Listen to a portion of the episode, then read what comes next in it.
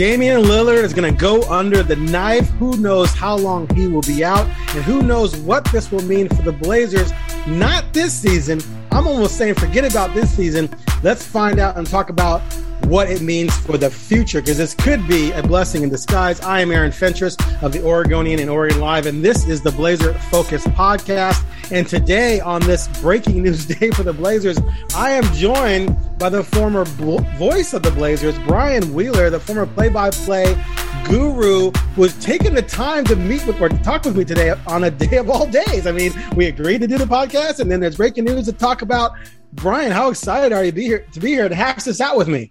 Yeah, I noticed that you didn't uh, you didn't call me when uh, you know Damian was getting named to the All N B A team or something. Uh, you, you, you, you, you, you put me on a day that uh, is, uh, has got some uh, interesting things to talk about that certainly uh, could have a uh, profound effect on the uh, present and future of this franchise. That's for sure. Absolutely. Like, I mean, now this this was pretty much believed to be something that was coming. Chauncey Billups said last week that they were going to have a meeting of the minds among those within the Blazers organization. Uh, this week, actually, we had a conversation this week about what to do about Lillard, and on the table that he, you know, confirmed was surgery and or him just sitting out for a long period of time. Uh, given the fact that they're already, you know, I think they're tenth right now, but they were twelfth at the time in the Western Conference. They weren't playing well when he was playing, the COVID issues. And then, of course, uh, McCollum has been out for over a month with a collapsed lung. It almost became like, well, why wouldn't you have surgery and sit out this season and just let the season waste away? And so this news is not surprising at all. All, all of us who cover the team, I know we've, we've been talking about it for like a week and a half. And um, I've talked to sources during this time who have said that, yeah, this is more than likely where things were going to go. Um, so here we are. Are you surprised at all that they're taking this this turn with this uh, this injury? No, it certainly seemed like this is where uh, where things were headed, as, as you said. It's it's kind of just uh, uh, puzzling, though, that this is something that uh, it's not a new uh, situation for Damian, but uh, apparently it's a new uh, it's a new strategy to to get it healed once and for all. Uh, so it's uh, I'm sure frustrating to him that uh, it's uh, it hasn't been something that he's been able to shake, and probably uh, has something to do with maybe him not uh, performing up to his uh, his own personal high standards, uh, at least uh, the early part of the season when he was uh, uh, just not shooting the ball as well as he normally uh, normally had been. Um, and he's obviously been a you know durable player, and so it's frustrating for him not to be able to play. I'm sure of that, especially when his team clearly could use him. But uh, gosh, if you're Chauncey Billups, you have to be thinking, what did I get myself into here? I mean, uh, you know, I, I, I thought this was going to be a great opportunity, and I've lost uh, you know my uh, two two leading scorers here. I've got. Uh, Uh, you know, all kinds of COVID interruptions, which every team has had to deal with, I guess, to some extent, uh, which, which which obviously is permeated through his coaching staff as well. He's lost uh, a president of basketball operations, a president of, uh, of business operations, uh, which I, I don't think I've ever heard a team having both those uh, th- those those type of uh, uh, leaders uh, go within the same week, essentially, and the same season. So it's been very, very strange. And uh, as he tries to you know, kind of uh, Uh, navigate his way through his first N B A season as a head coach. It's uh, it has uh, been certainly an adventurous one, and this uh, just adds to uh, uh, to kind of the uh, you know the, the the the tough waters that he's had to try to get through. But uh, but I think uh, yeah, something I think uh, they thought was coming, and probably uh, all things considered is the best thing that can be done. And uh, if he comes back, and there's still some season to play for, um, which uh, the six to eight week timeline, if that's correct, would certainly indicate that there would still be some season left. So, so maybe there's still something left uh, for him to accomplish this season, but, uh, but I'm sure it's frustrating for Damian. At the same time, it's probably uh, at least good news that this is, you know, this is finally the route they're going to take, and hopefully we'll take care of this problem once and for all. Well, I have it on good authority that uh, Billups is going to leave coaching and join the Bloomingdale's employee training program. Anyone who follows Seinfeld will get that joke. I actually, it was executive training program. My fault. Yeah, uh, Kramer, I got it. I got it. And Billups' parents are very, very much in favor of this for uh, Jerry Billups, because clearly this coaching thing is not working out. No, I did joke with him, though. I was like, dude, you're getting off to like one of the weirdest starts in the history of coaching to go through all the things you just listed and have your star player be out, and then your second best player collapse lung, and then the whole COVID thing. And it's just, it's just been madness. Now, you, you brought up, you know, the abdomen issue and, and, whether it's new or old. So last year he got hit with this early in the season. And what he said was that in the past, he'd had it numerous times. It would hit early in training camp, and then after a couple of weeks, it would subside and go away for the most part. Last year, because they had a shortened training camp because of COVID and the, and the season was all squished together, the normal part of, the, of of training camp when it would start to go away bled into the season, and so he was dealing with it during the season, and then he was but but he was ultimately able to manage it for the most part, uh, as we know. This year, however, he hasn't been able to manage it, and it's just been coming and going and coming and going. Now, what's crazy is, you know, they were ten and eight at one point on November third, and even though he wasn't playing well, he had just started to play well at that point, but the first, you know, fourteen games he was not playing well. And then they go on a trip, which included losses at Golden State and Utah, and that's when he started feeling again. They shut him down for five games. They go one and five. During that time is when McCollum uh, gets the collapsed lung. Then Lillard comes back. He's a little rusty. He took the cortisone shot, and then he starts figuring it out. Like, he starts looking like the Lillard of old, and then the COVID hits. And so now he's out there without any sides, without C J, without Nurk, et cetera, et cetera. And they lose those three games, including the one at L A. And then the calendar turns to twenty twenty-two, and boom, he's on the shelf again. And that's when it starts being, okay, like, what are we going to do? Now, me personally, at that, at that moment, when they were sitting at uh, fourteen, uh, thirteen and twenty-two, I'm thinking this season is done. The best you're going to do is maybe getting to the play-in, but what does that get you? You know, even if you squeeze into the playoffs, this team's going to lose in the first round. So it almost seemed like to me, and I want to get your opinion on this, like, in a lot of ways, this is a blessing in disguise, because without him, they're going to continue to tumble. I don't think there's any doubt about that, regardless of the fact they just went three and two without him. That's not going to hold up, I don't believe, with this young roster. But if you have a horrible season and you get a top five pick, now you're either going to have a young kid you can draft to play with Dame after you make a bunch of moves at the deadline, or you're going to flip that pick into another star player. And now you could trade for a star player at the deadline and trade for one on draft day. And now you have a much better team around Lillard moving forward. What do you think about that plan? Well, all of it makes, uh, makes uh, perfect sense, uh, except for the fact that, uh, I, you know, we don't totally know what is the uh, stance of the ownership uh, in terms of uh, what, what do they want to see happen going forward? I mean, uh, Is is is Jody Allen, and, and since she won't talk to anybody uh, publicly, we don't we don't really know. I mean, how committed is she to you know to being uh, the owner of this franchise moving forward? I mean, does she does she want to uh, get into a potential re if it's not rebuilding, at least a retooling phase uh, where you're going to you know still have some uh, players in their prime, or at least uh, maybe at the edge of their prime, if you're talking about uh, about Damian and and possibly. Uh, you know, C J or uh, Nurkic, uh, who knows what will happen with him being an impending free agent. You've got a, a general manager in Joe Cronin, who uh, it appears is going to have every opportunity to try to keep this job. But uh, uh, but how much, you know, flexibility has he been given to go make deals uh, without knowing that this job is going to be his long term? Uh, so I, I just uh, it's kind of hard to say, uh, you know, without knowing what the master plan is long term.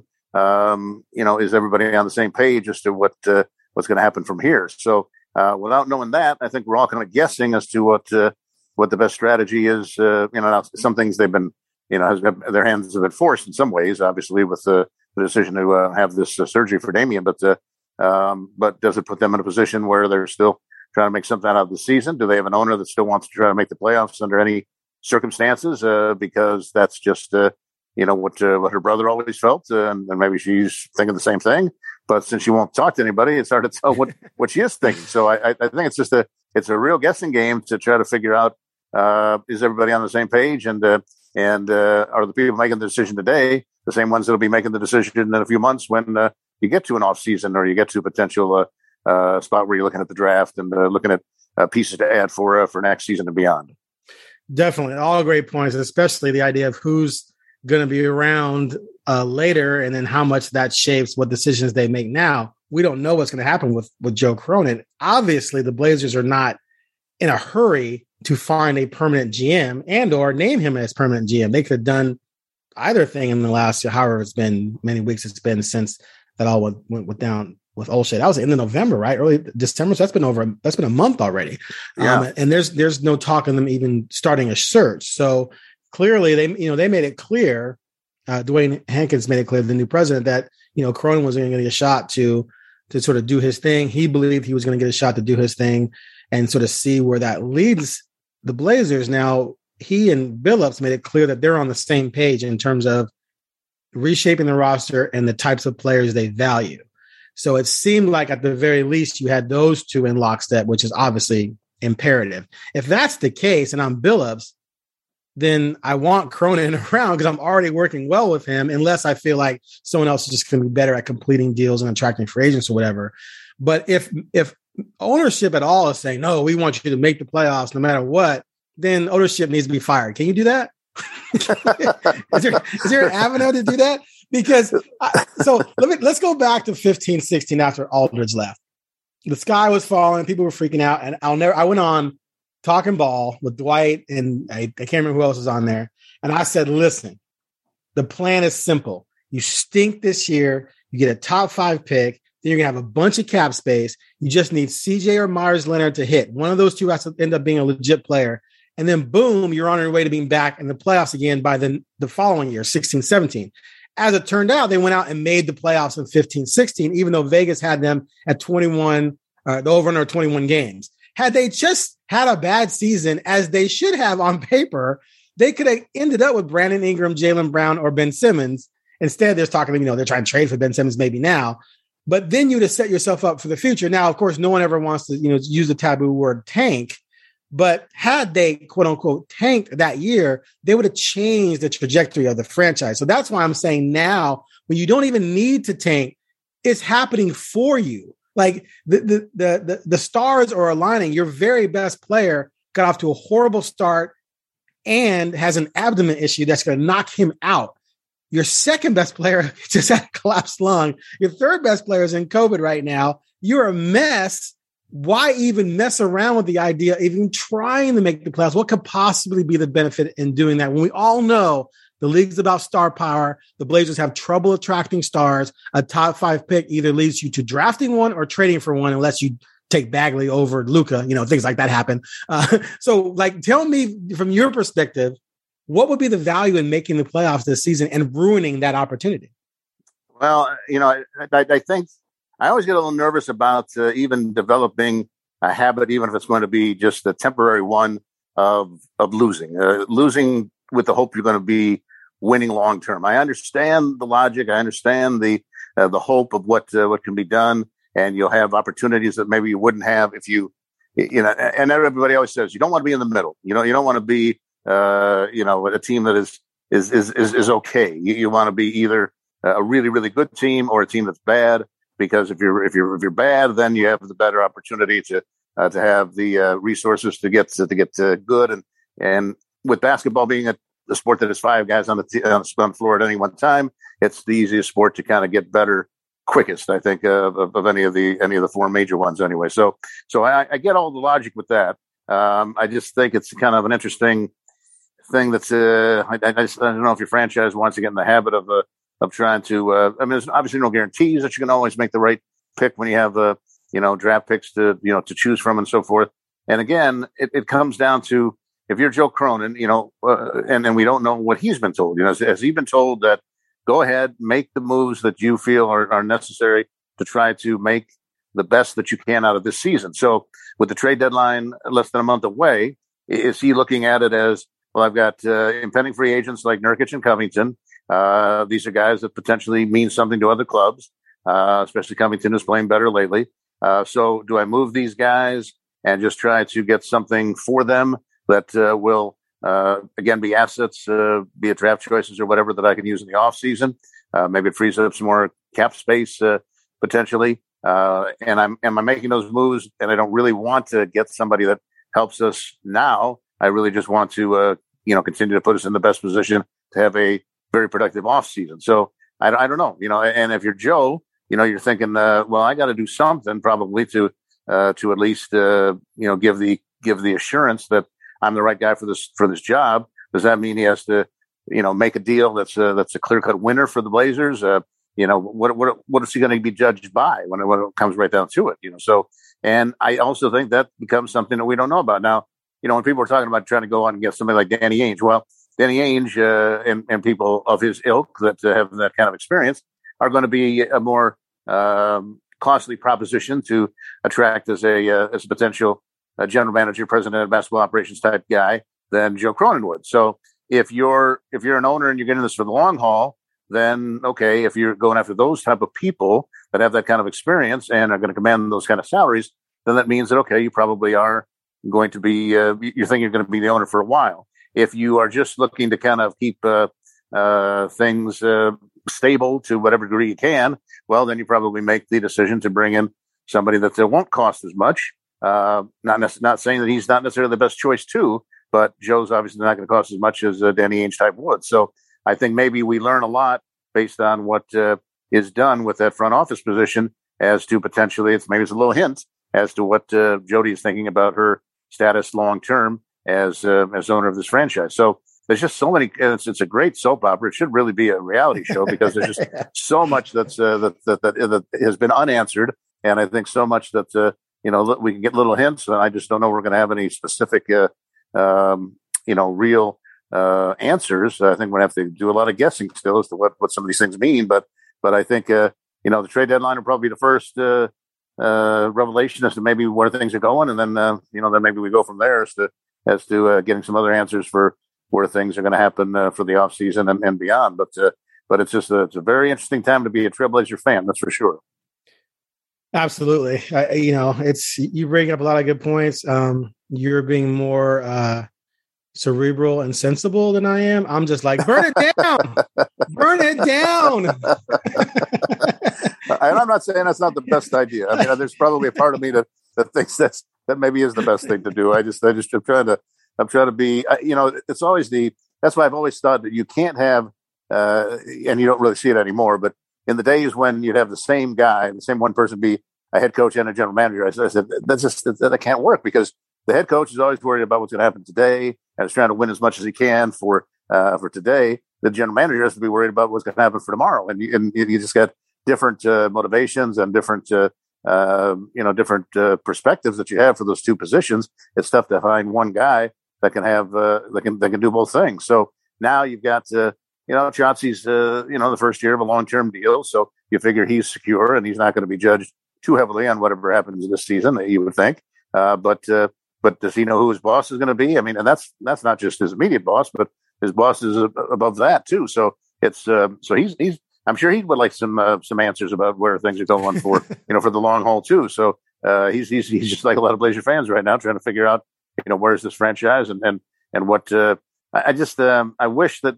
You know, I mean, I know Paul didn't have a lot of uh, uh, press conferences where he was very revealing with uh, with what kind of questions he would take and what kind of comments he would make. But uh, but it, it was funny to hear even some Seahawks fans talk about, you know, the future of that that franchise and, and kind of talking about the same owner. You know, they, they I heard Seahawks fans say, well, we just don't know what Jody's going to do with the with the Seahawks long term. And I said, well, that's, uh, you know, you, you, you've got you can get uh, Blazer fans to commiserate with the uh, Seahawks fans right now about, uh, you know, neither fan base knows where uh, where their where their team is going long term because they don't know what the thoughts are of the present owner that's uh, that that is in charge of both teams. So it's um, and I don't know that we're going to know anything. I just don't know if uh, and even if there's somebody that's trying to uh, prod or, or convince Jody to have a press conference, I just I I, I don't know. I don't see her doing it. Uh, I don't see Bert Cole doing it as uh, you know one of her uh, trusted uh, you know confidants. So um, I, I just don't know you know. Beyond what happened at the practice facility when uh, Dwayne Hankins and Joe Cronin uh, held court that one day uh, with Chauncey, I, I don't think you can have anything uh, more elaborate or more uh, more specific than that in terms of trying to identify where this uh, franchise is headed long term. So we're all going to be guessing, and those guys might be guessing just as much as anybody. That's one of the reasons why I always say, say what you want about Jerry Jones and Mark Cuban, but they are present. You know what they think. You know what their plans are. Yeah. I mean, Jerry Jones looks for cameras, right? Hey, where's the cameras? I can't, no one's talked to me in twenty-four hours. I need to talk to somebody. Well, he's got his own weekly. He's got his own weekly radio show. Yeah. So, so, so you don't have to worry about him, uh, you know, deciding that he wants to talk publicly exactly. about things. I mean, so it's it's a. And some people like that. Other people, you know, would always tell me, "Well, how about the Spurs? All the years they were great." You know, you never heard Peter Holt have a press conferences. Many people don't even know the owner's name of the of the Spurs because he he's never. You know, he never sought the, the limelight or anything, and uh, but maybe that's you know maybe that's there just the way things work. There's nothing for him to talk about. There's nothing yeah, for him well, to talk about. Right. You had Duncan, you had, you had David Robinson, then you had Duncan and Kawhi. What was there to talk about? They were winning it championships. A sta- it, was, it was a stable, boring franchise. They, yeah. didn't, they didn't have any. They didn't have anything, uh, any crazy, you know, day to day excitement uh, that the, the the Blazers are experiencing right now and have for, for quite some time. So um, I just don't know. I mean, it's it's tough to. I always felt when I worked there that uh, you know the people that had to worry about selling tickets and selling uh, um, sponsorship packages and so forth. Uh, you know what what are they what are they being told to tell people? Uh, you know when when when when obviously these folks uh, want to know, why should I invest my money uh, in, uh, in in in putting down some um, you know some uh, some uh, uh, something for the present and the future for this franchise? Unless I know what the present and the future of the franchise is supposed to be. I mean, I can understand those are fair questions, and I just don't know what the day-to-day people are, are supposed to tell uh, the folks that want to have those answers, because I'm not sure that they have the answers either. Agreed. So what, what I think is going to happen, and this this is based on some conversations I've had, is that they're they're definitely going to look to try and retool the way Golden State did when Curry missed that one year and then Clay has missed two years, right? So now they kind of blew the Wiseman pick. I mean, it looks like they should have taken LaMelo probably, mm-hmm. or, you know, someone else even. Um, so we'll see how Wiseman works out for them. But there was a chance, there was a situation where you had major injuries, you got the number two pick. Um, so, you know, if I'm Portland, I'm doing what I need to do to assure that I'm going to get a, to- a high, a high, high pick. Like, it's got to be top five.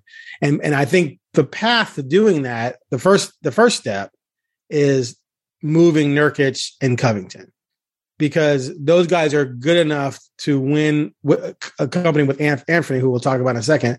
They're good enough to win enough games to make you mess around with the play-in, because the play-in round is so available, because the West at the bottom is just garbage. Right now, the play-in teams, Back the ten and eleven in the East, are twenty and twenty-one, Boston, Boston and New York. So they're, they're battling for that playing round uh, spot right now, the final one. And Atlanta seventeen and twenty-two.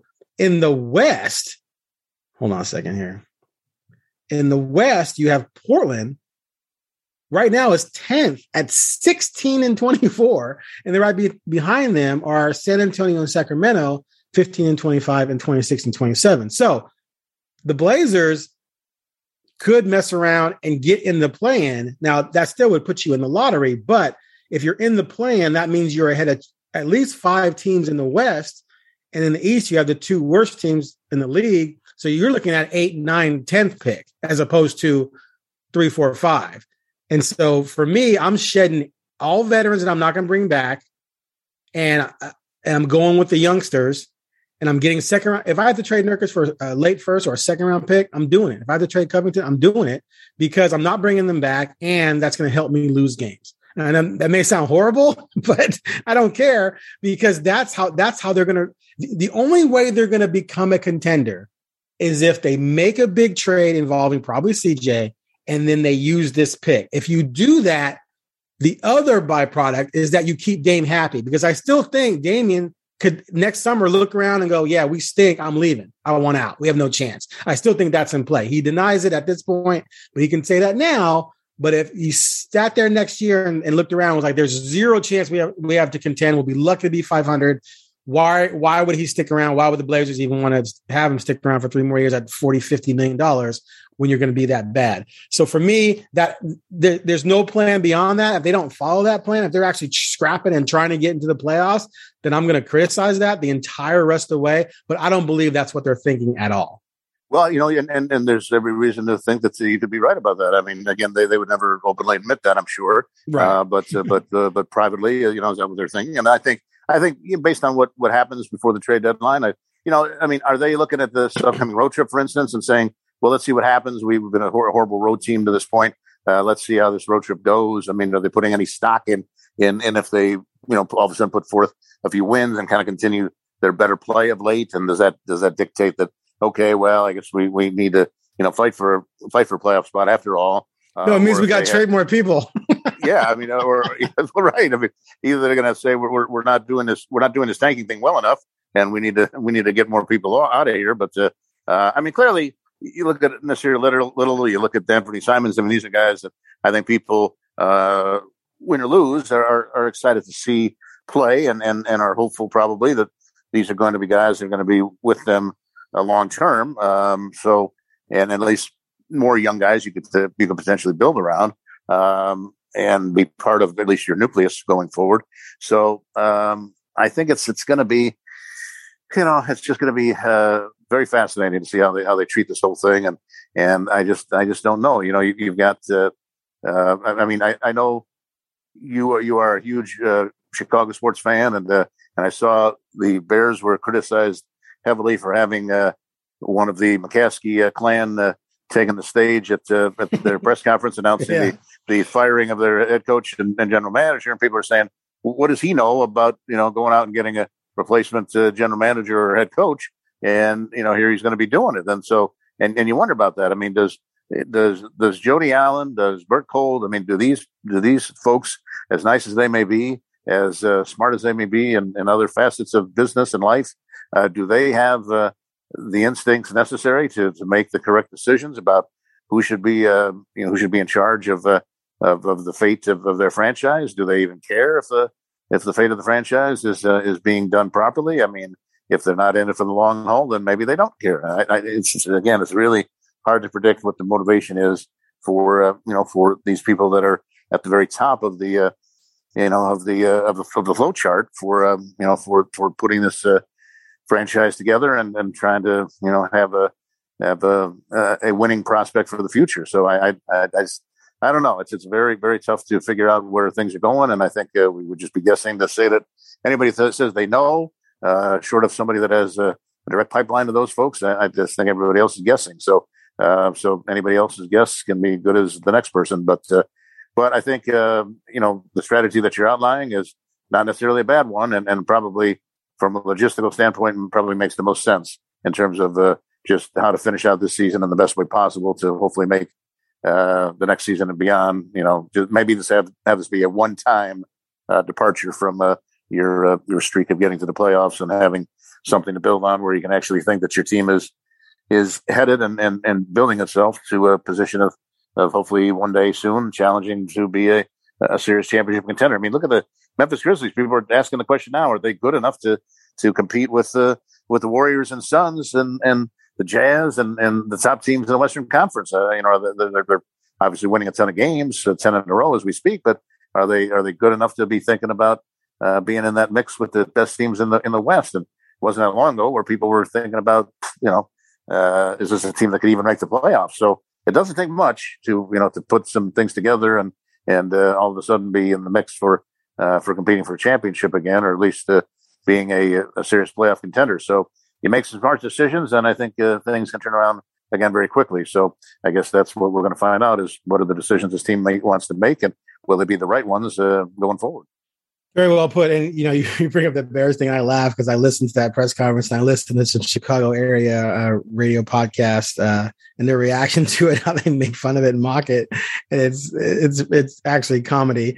Um, and, and I don't believe that Jody Allen and Bert Colding necessarily – you know, have the, the basketball chops to go out and make, you know, a well-informed hire beyond the, oh, okay, well, Danny Ainge, and that's easy, right? If Danny Ainge is available, you just say, oh, hire Danny Ainge, right?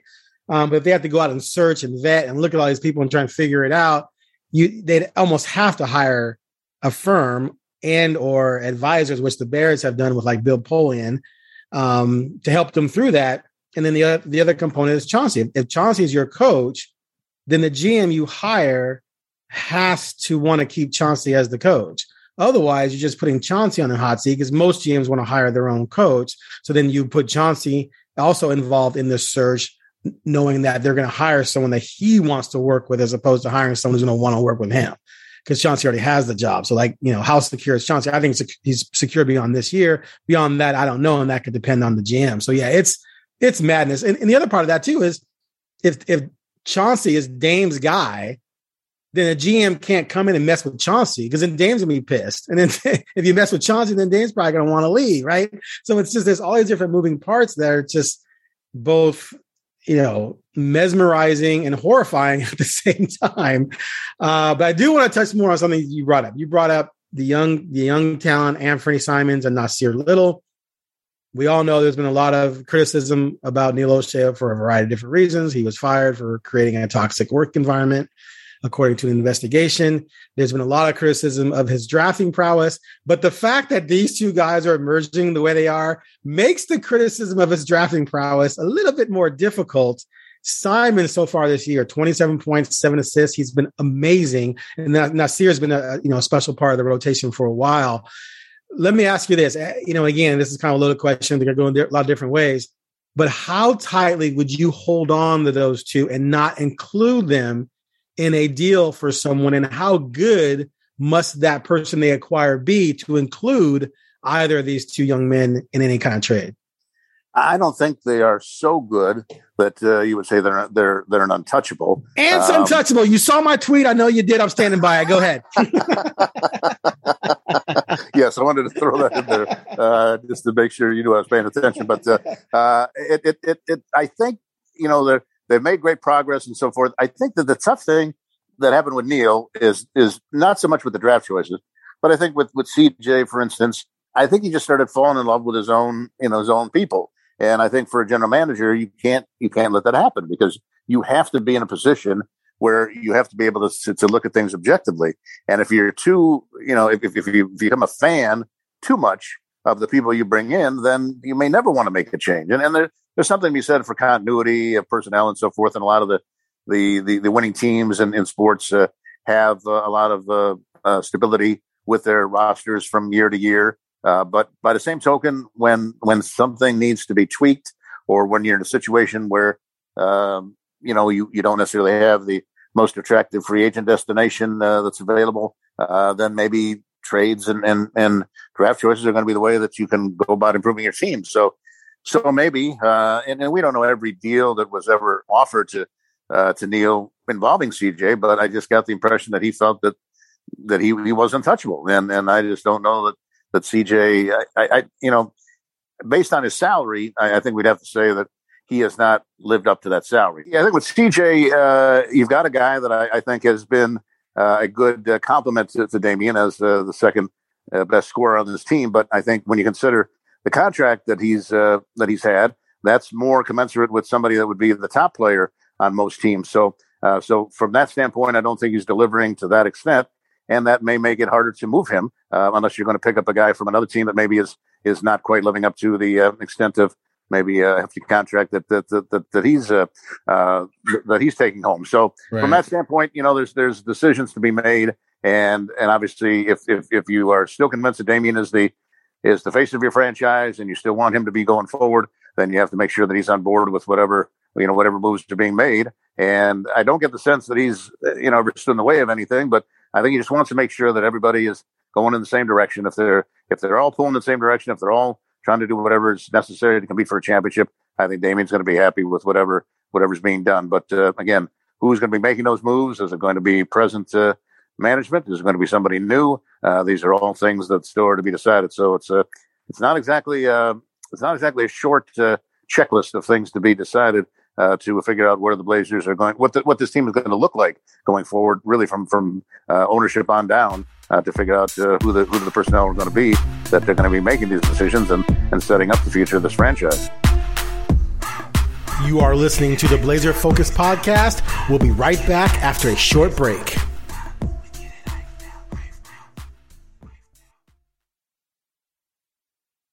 I mean, the whole C J thing is.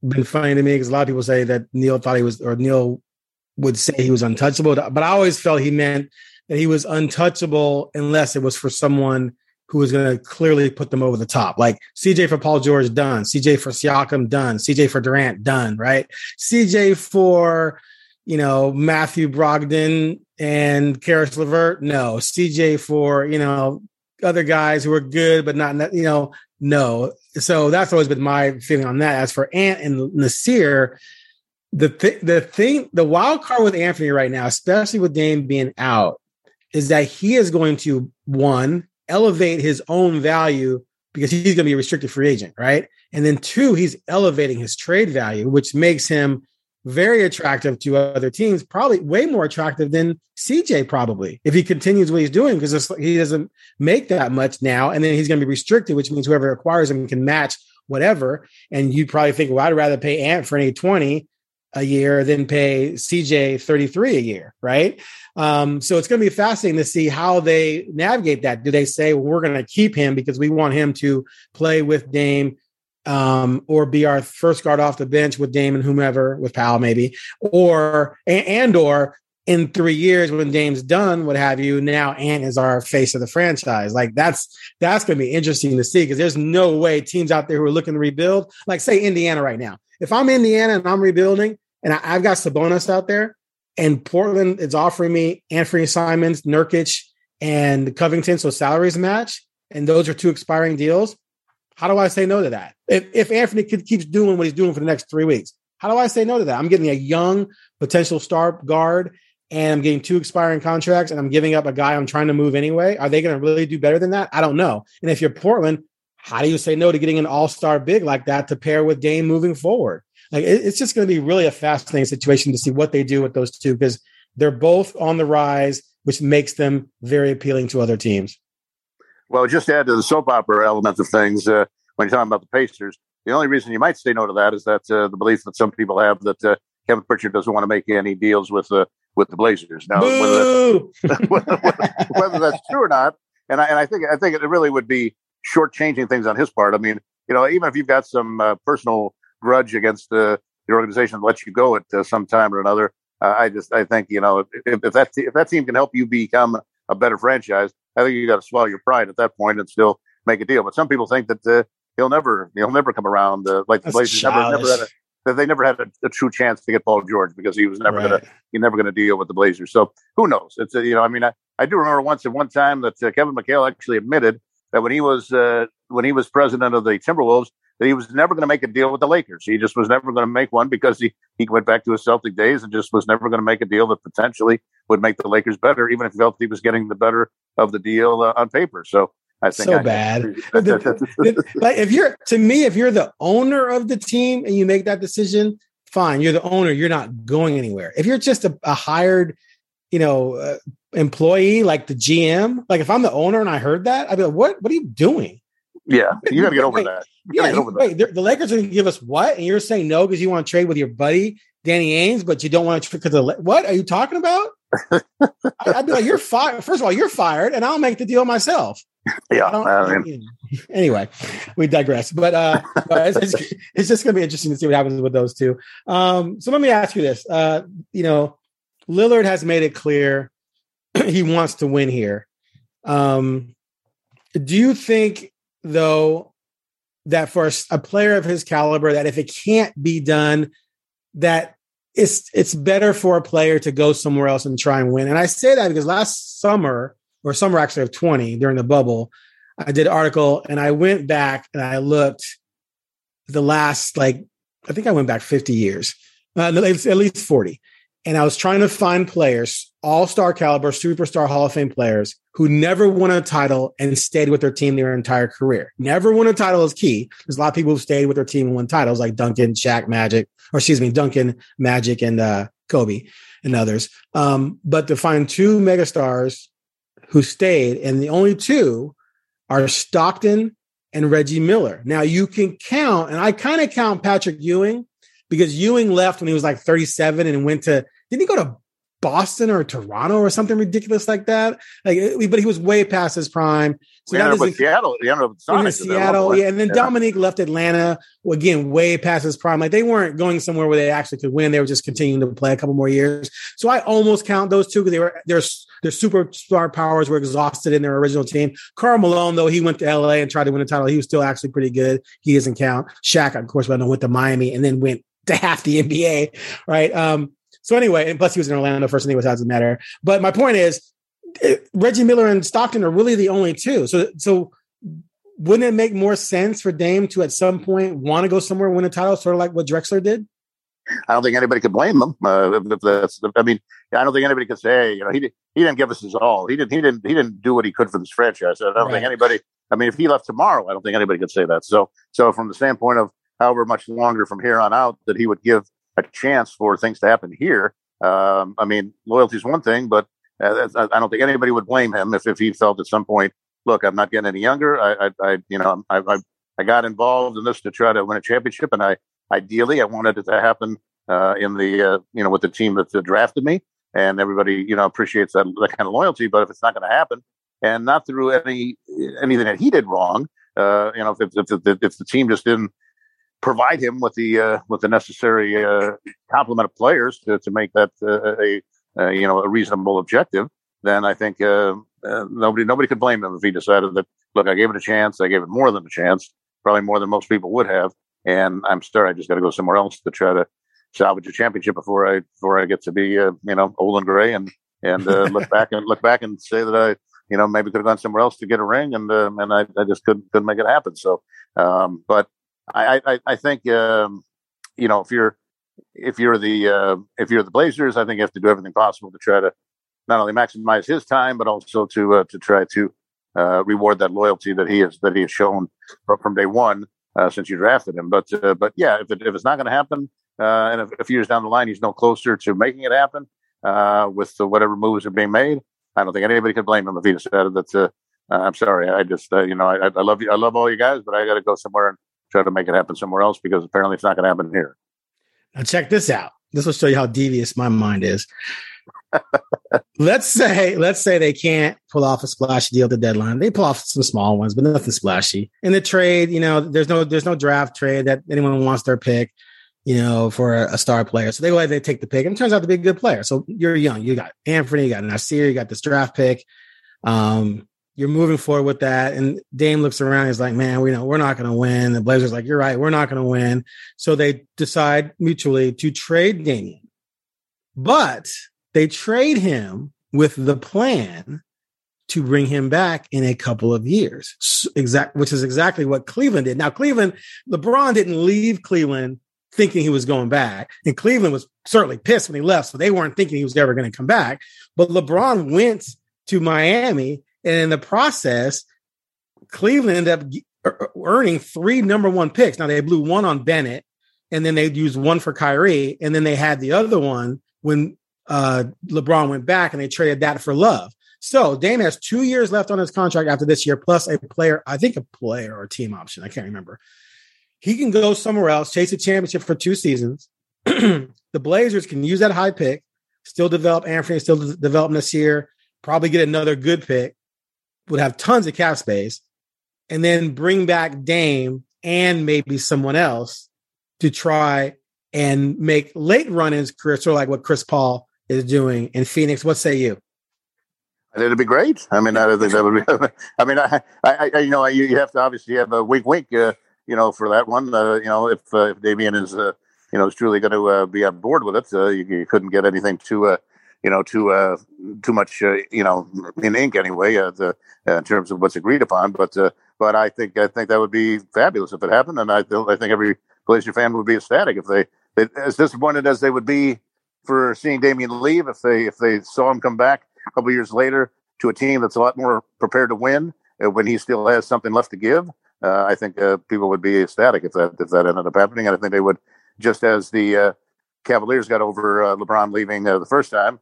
I don't think they, you know, the fans quickly got over uh, any problems that uh, that that, uh, that might they might have felt, or any jerseys they might have burned uh, when he when he left the first time. And I think they were able to welcome him back. And, and gosh darn it, he, he ended up, uh, you know, leading them to a championship. And if Damian came came back and, and the Blazers actually won a championship under those parameters, I don't think anybody would remember that he ever left in the first place. one hundred percent. Yeah, I, yeah I'm I'm a, I'm a, I'm a, I'm a type out that. Uh, That proposal, and I'm going to send it in triplicate to Cronin, Billups, and um, Damian, and I'll C C it to Jody and see if it makes it her way. And just say, hey, here's my plan. You can just call it the Fentress plan moving forward, and uh, see how it works out. The Fentress plan, yeah. Yes, okay. I want full credit and a ring when it happens. I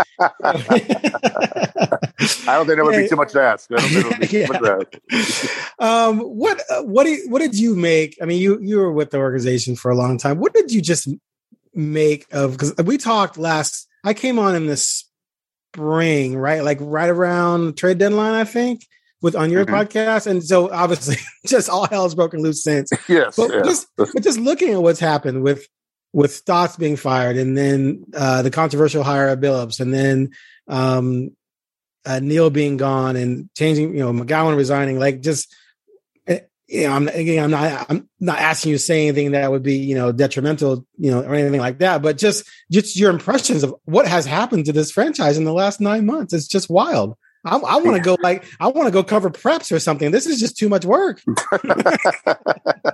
Yeah, you thought you were getting the easy gig. Yeah, I know. Like, this is way too much work. Yeah, there, nothing happens in the N B A. It's a pretty much routine uh, night in, night out. But uh, yeah, you, you forgot it's Portland though. That's uh, the same thing. Things, things seem to happen here. But uh, but yeah, I think even for even for a Blazer franchise that's had some interesting news made over the years, uh, this has been quite a uh, quite a series of months. With uh, as I said, I can't remember any franchise losing its uh, uh, president of business operations and president of basketball operations uh, within uh, you know a, a month's you know period of time on a calendar. Uh, and it's uh, it's been very. Very strange to see how it all uh, came about, and then to see, uh, you know, just, uh, uh, you know, I, I think Blazer fans get nervous when they sense instability, uh, as I guess any fan base would, but especially uh, when, you know, they, I don't think there's any danger of the, the Blazers ever moving anywhere else. I don't think that's ever going to happen. Uh, there might have been a time where maybe Blazer fans had to worry about that, but I don't think that's ever going to happen. Uh, but, uh, but, you know, I think they would love to hear somebody step up uh, in, a, in an important position and say, you know, we are committed to, you know, Portland. We are committed to, to doing what we can to bring a championship to, you know, to, to this uh, city and this, uh, this this area and so forth. But I just don't know that they're going to hear that from uh, from present ownership, and and I'm not sure that uh, that's going to change. And so, um, if the team ever became, you know, ever came up for sale, I'm sure that there would not be any lack of candidates uh, for for folks to, to to want to purchase the club. I'm sure the N B A would want to uh, make sure that it's uh, going to be an ownership group that is committed to keeping, uh, you know, the team in the in the Northwest. So I don't think there's any danger of, of them leaving. But but I think just uh, just the feeling that, um, you know, I don't think Blazer fans want to have any sense that that they they they have an ownership group that isn't in it uh, all the way, and that they're not they're not uh, committed to, to doing what they can to try to bring a, a championship and, and get back to, you know, my first two seasons. Uh, you know, the team made the conference finals uh, each year. And I thought, well, this is going to be the way things will always be. And then they went, uh, what, fourteen years without getting to the playoffs right. after, after those first two. Uh, so, you know, it, things can get uh, very tenuous uh, in a short amount of time. And so so um, uh, things can change quickly, and, and that can be good and bad. Uh, but right now, I think uh, just some sort of stability, some sort of an idea what, what, what the direction is of this franchise going forward. I think that's all Blazer fans really want to know at this point in time. And I'm just not sure how soon they're going to be able to get the comfort of, of whatever knowing that is going to be, because I, I just don't know that. Again, I don't know if the, I don't know if the ownership people themselves know uh, what, what that's going to be. So it's kind of hard for them to relay it to somebody else. But, uh, but I, I hope that for their sake, because it's been a, it's been a loyal fan base for, for a lot of years. And so I would hope that uh, whatever they need to hear to feel, feel good about where their team is and where it's going for the future. I just hope that they get that, that feeling of comfort uh, sometime soon, because they certainly deserve to have it. Absolutely. And, you know, the the attendance hasn't been good, right, at all. But yeah. The fans who are there are into it. Like, and, and you know, they like it, it jumped out to me these past few games, especially since they've won three out of five, um, that those who are coming, it doesn't matter who's on the court. You know what I'm saying? They, they, they're they're cheering, and they're energetic, and they're pumped up, and Uh, they're embracing Anfernee, who's just been amazing, as we all know. Um, so it's good to see. It's good to see that there's uh, enthusiasm still there. Yeah, I mean, it's, it's the old adage of uh, you know the uh, name on the on, on the front of the jersey as opposed to the one on the back, and so right. uh, whatever whatever the case, uh, it's nice to know that. Yeah, I mean, I, I don't think Blazer fans have ever been too uh, um, you know too unreasonable with what their expectations and what their hopes are for uh, uh, the team they want to support. So. I think they've uh, they haven't asked for much. They haven't always been given as much as they they, they probably have deserved. But um, I think they're a pretty easy group to please, uh, you know, for the most part. So I think you know just put uh, you know just to show that you care, and, and put some good people on the on the court, and uh, people that behave in the community, and uh, and are uh, trying to you know be successful as a franchise. I think that's uh that's all that's all the fans want to know uh, is is going on. And if they if they see that, I think that you know then they they they're going to be there with their support and. Uh, They're not gonna. They're not gonna need much else beyond that to know that uh, you know they're gonna be there as loyal as they always have been. Right. Exactly. All right. Well, hey, I appreciate you coming on and uh, hashing this out on a big breaking news day in, in the Blazers world. We'll see how this shakes out with uh, Damian Lillard and his energy. Will energy his injury? Will he be out for just a couple months, or will he be out for the rest of the season? I mean, heck, if he's out for six to eight weeks, if it's eight weeks. That takes us into March, which means there's going to be like a several weeks remaining in the season. Who knows? Maybe he would come back to just to, to play, just to play, knowing that, you know, that it probably won't matter in terms of the wins and losses, which I think you want to lose more than you want to win. That's just me, though. But anyway, I appreciate you coming on, man. Thanks a lot. Well, I don't know if we uh, answered any questions. We probably raised a few more, but uh, but if, if nothing else, I think we at least uh, uh, gave everybody a pretty good idea what the scope of uh, of uh, life as a Blazer fan right now is, and so it's uh, it's an interesting time, that's for sure, and it uh, make it even more so before uh, a lot of uh, questions get answered. But uh, but that's where we're at, and I think uh, you know it's going to be uh, very very fascinating to see where things go from here. Absolutely. All right. Thanks for listening to the Blazer Focus Podcast. I'm Aaron Fentress. He was my guest today, Brian Wheeler. Be sure to click the subscribe button and give us a five-star rating. I appreciate that. And we will see you next time. While uh, heck, we'll be, I'll be talking to you after this team goes out on this treacherous six-game road trip. They play ten of twelve on the road. I think after this twelve-game stretch is over, this team will be probably around twelve or thirteen games under five hundred, and the season will be pretty much lost. We shall see. Catch you next time.